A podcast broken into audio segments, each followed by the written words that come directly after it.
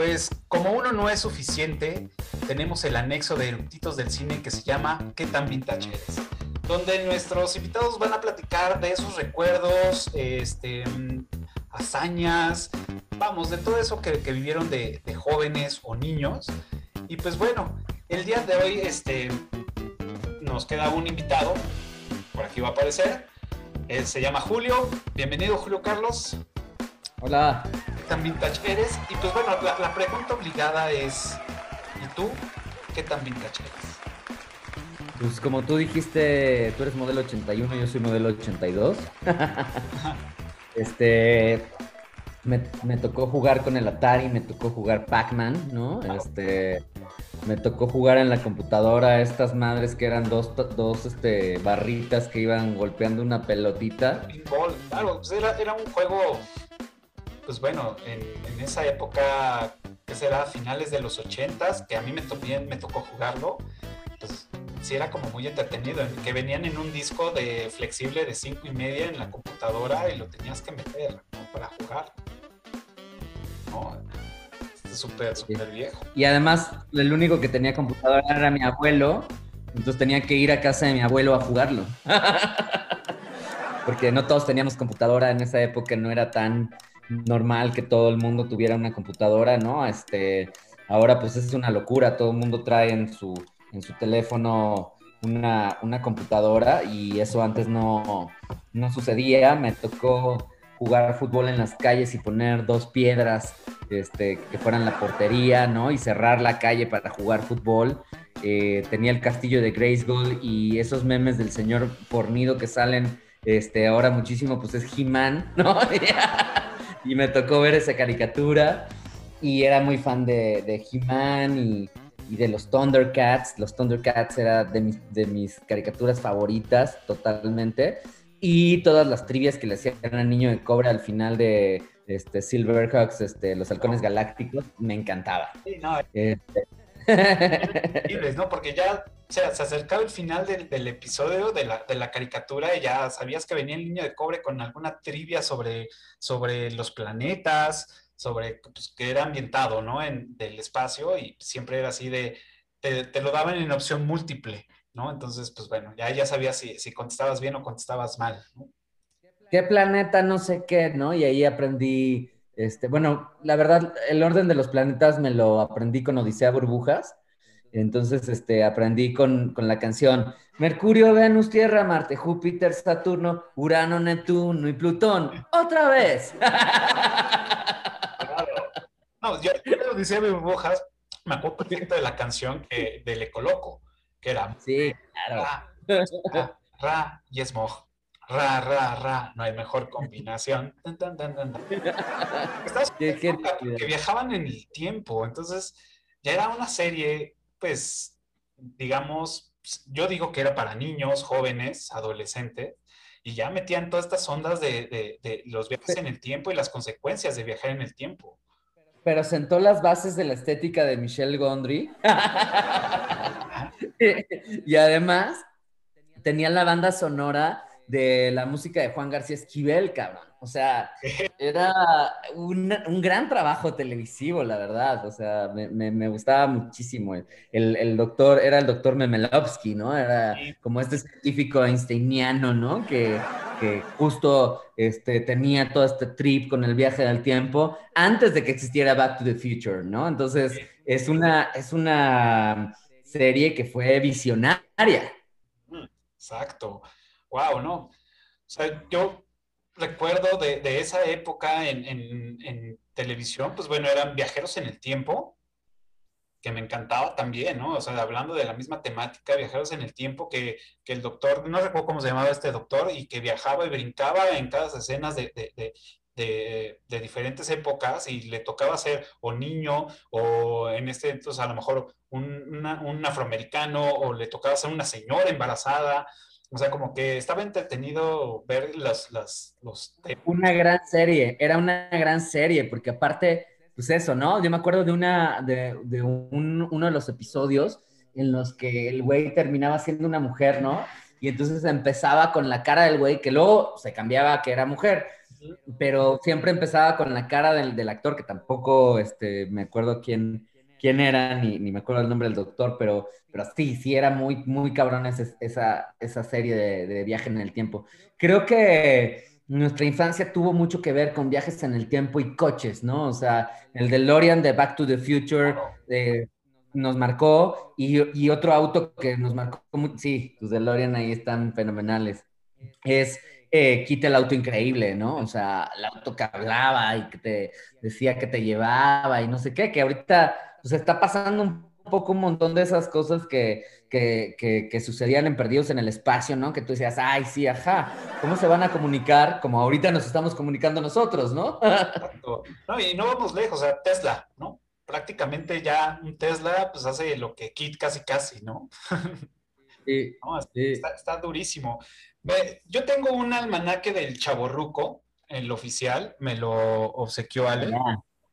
Qué chingón. El, almanaque es de 1985 al 2000 y pues bueno, aquí tiene todas las cosas vintage que, pues bueno, surgieron. Y así voy a leer así uno al azar, a ver si, si tú este, te tocó.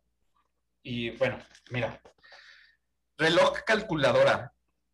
Ah, claro, no, era, era de Casio mm. y, y, tenías, claro, el reloj calculadora y el reloj que prendía y apagaba la tele, también lo tuve los controles. Yo, yo estuve chingue chingue a mi papá con un reloj de esos de, control remoto y entonces eh, íbamos a, desayunar o a veces a comer a un restaurante de estos chinos que hacen su propio pan y todo. Y este, y me acuerdo perfecto que estuve chingando hasta que me lo compró. Y era nada más para hacer la maldad cuando íbamos. O sea, cambiarle canal o, o apagarle. Entonces ya veía a los, a los chinos ahí volviéndolo a aprender o cambiándole y pues, entonces se desmadre. Qué genial. Pues mira, siguen aquí algunos, está Jorge y Carolina que acaba de entrar. Este, no sé si ustedes quieran compartir algo vintage, vintage que pues, recuerden. Si es así, pues levanten la mano, lo subimos como speakers.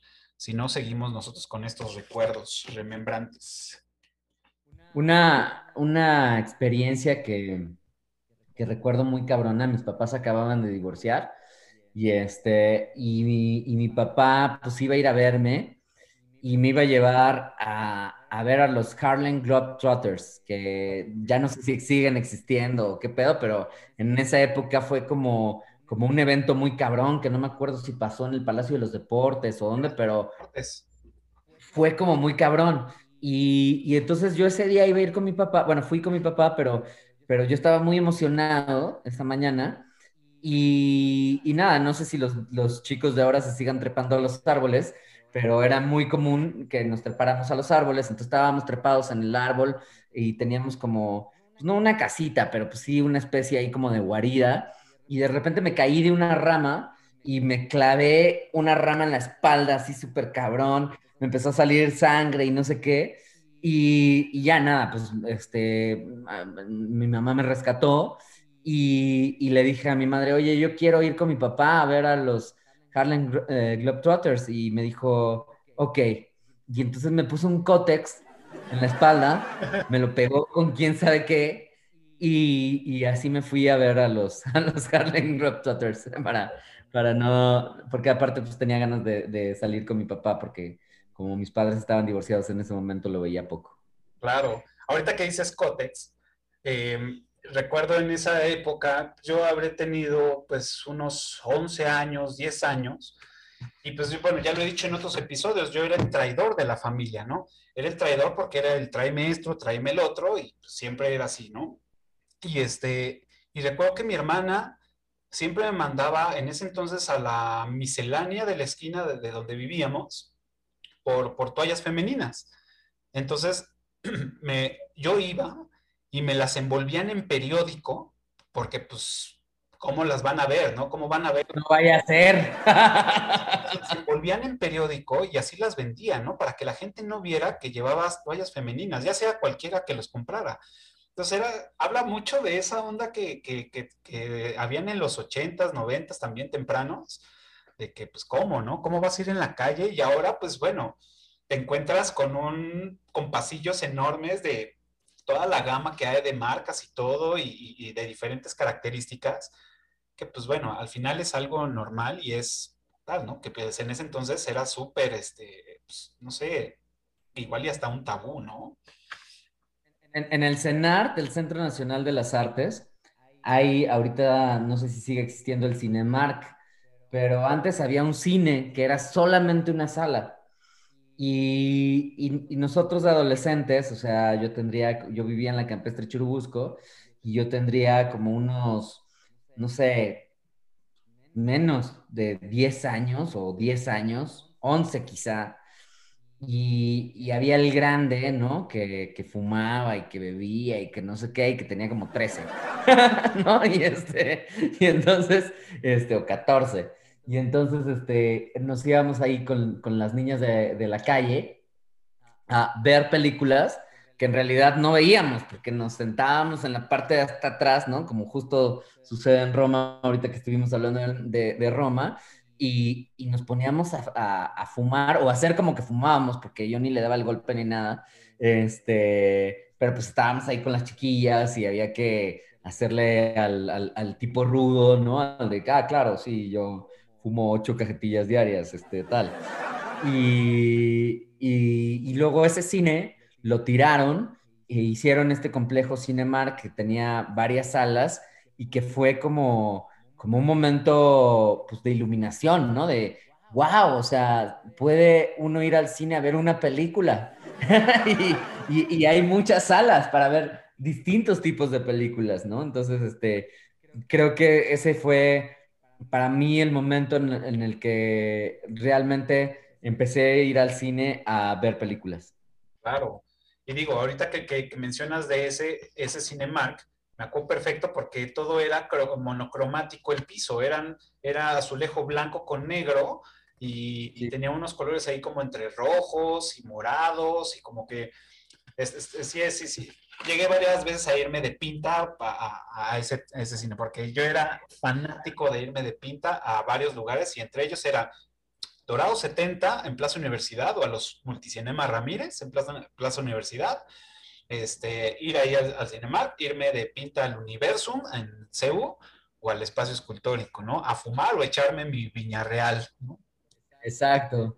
Eh, ahora que mencionas el eh, Plaza Universidad, otro de los recuerdos que tengo con, con, con, mi papá era ir a jugar, había en la parte del estacionamiento, había ahí donde está Greñitas ahora y toda esta zona como de, de, chavitos, era de chavitos también, pero había grandes pistas de estos coches eh, eléctricos que, que, llevabas, ¿no? Y entonces esa era como, como una actividad que, que, yo hacía mucho con mi papá los fines de semana. Claro, sí, a, mí me tocó, digo, yo me la vivía ahí porque también vivía muy cerca de, de, de Plaza Universidad y muy, pocos recuerdan esas chispas, ¿no? De, de, estaban todas las maquinitas y aparte estaban estas este, autopistas y te daban tu control de, gatillo, lo conectabas y ya que se juntaban tres, cuatro, ahora sí ponían los carros en toda la pista y ahí andaban dando vueltas y eran enormes, me acuerdo que eran como tres pistas, era una locura.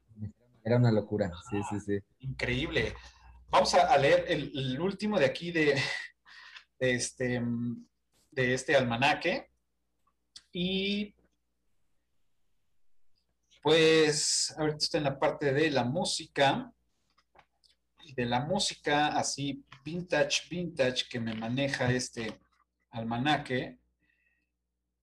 Pues bueno, me, salió Faye, María Fernanda Blasquez Gil. Faye es una chava super cool, bien buena onda y a todo dar. Tiene 19 años y hace canciones así súper bien sobre frutas y volcanes que realmente son metáforas sobre el amor, la violencia y los estatus morales de las relaciones de pareja de la época.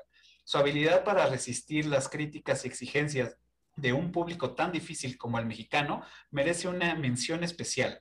Machismo mediante Faye se convirtió en la primera solista mexicana en conseguir llenos totales en el Auditorio Nacional. Eh, en conseguir llenos totales en el Auditorio Nacional en 1997 y luego cuatro más en 1990. Es un montón de, es un, es en un montón de Auditorio Nacional. Si no le ha quedado claro que Faye es una verdadera fuerza de la naturaleza, es porque no la viste montando un espectáculo en sus mejores tiempos o porque no has visto su cuenta de Instagram. Vale. Tú, mi complemento, mi media naranja. Ya te quiero sin cruzar palabra. Si esto no es un sueño, eres mi otra mitad.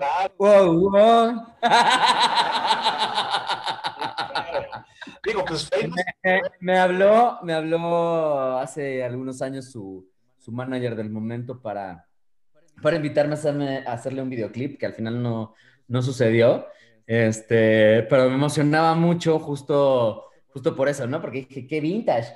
Y, y me parece que, que Faye siempre ha estado guapa, pero ahora está mucho más guapa que, que cuando éramos chavos. Sí.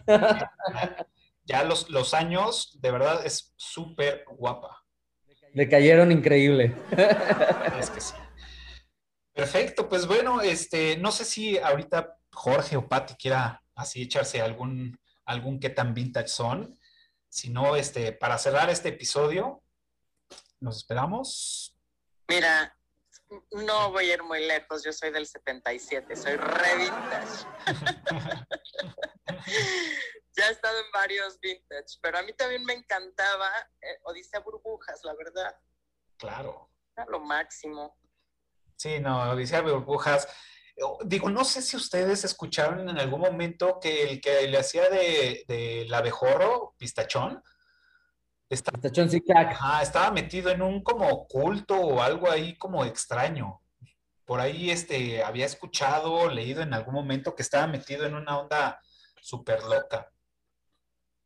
Órale, ¿no? No lo escuché, pero Jorge está levantando la mano. Venga, Jorge. Jorge sale.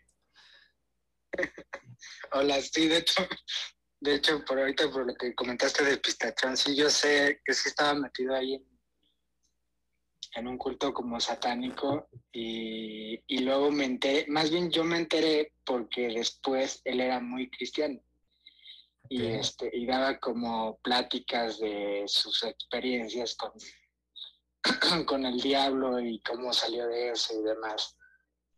Me dio mucho risa que lo comentaste. wow.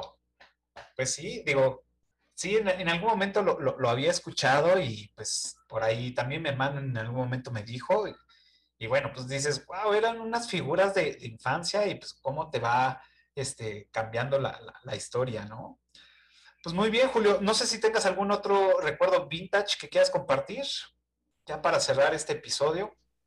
Este, híjole, pues, pues, pues mm, nada, o sea, una infancia típica en la que mi abuelo también me llevaba a muchos museos, entonces como que me pateé, me recorrí todos los museos de la, de la Ciudad de México a muy temprana edad.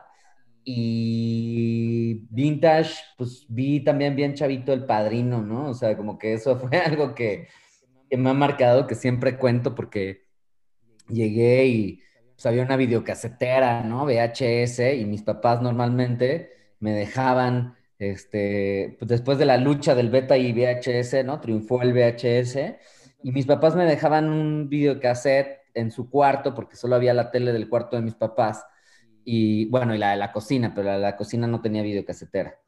Entonces la, la videocasetera estaba en la tele del cuarto de mis papás, que era la tele grande, entonces me dejaban abierta la puerta de su cuarto y me dejaban un videocassette para que yo viera pues alguna caricatura o algún algo que había en ese videocassette.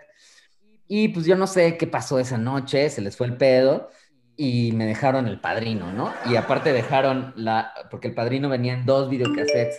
Entonces me dejaron el videocassette 1 y el, y el videocassette 2 estaba por allí. Y entonces, pues no sé, yo tendría, pues eso, como ocho años, cuando mucho. Y empujé el videocassette pensando que me iba a encontrar con alguna de mis caricaturas habituales y terminé viendo El Padrino y pues cuando terminó el cassette 1 decía, ponga el cassette 2 y ahí había otro cassette y lo puse y me eché El Padrino entero y, y yo creo que eso fue lo que me dejó así medio turulato. Perfecto. Pues muy bien, este, pues ya pudimos ver qué tan vintage somos ya platicamos de esos recuerdos, de esas este, anécdotas, leímos eh, un poco del almanaque chaborruco. Y pues bueno, este, saludos, seguimos eh, transmitiendo en Clubhouse. normalmente siempre terminamos con eructitos del cine, pero había todavía audiencia, entonces decidimos seguir con, con, con algunos en Clubhouse. Saludos Jorge, saludos Daniel, que bueno, ya se conectó un poco más tarde. Pero pues bueno, eh, recuerden que nos pueden seguir en todas las redes sociales como Eructitos del Cine, en cualquiera de sus redes sociales preferidas. También pueden escuchar este ¿Qué tan vintage eres? y, otro en, en, su plataforma de podcast favorita. Y aquí donde inició todo en, en, este, en YouTube. Eh, recuerden, si ya llegaron a este momento, pues suscríbanse, denle pulgar arriba, y píquenle a la campanita que nos va a ayudar muchísimo para seguir produciendo estos episodios. Y pues ya estamos. Recuerden que todos los domingos a las 12 del día tenemos un nuevo episodio de ¿Qué tan vintage eres? Y pues muchas gracias, Julio Carlos, por venir, por platicarnos, por revelar este, qué modelo eres. Y pues bueno, nos vemos el próximo domingo en ¿Qué tan vintage eres? Cuídense mucho. Gracias, Cafá. Abrazos fuertes. Te quiero mucho.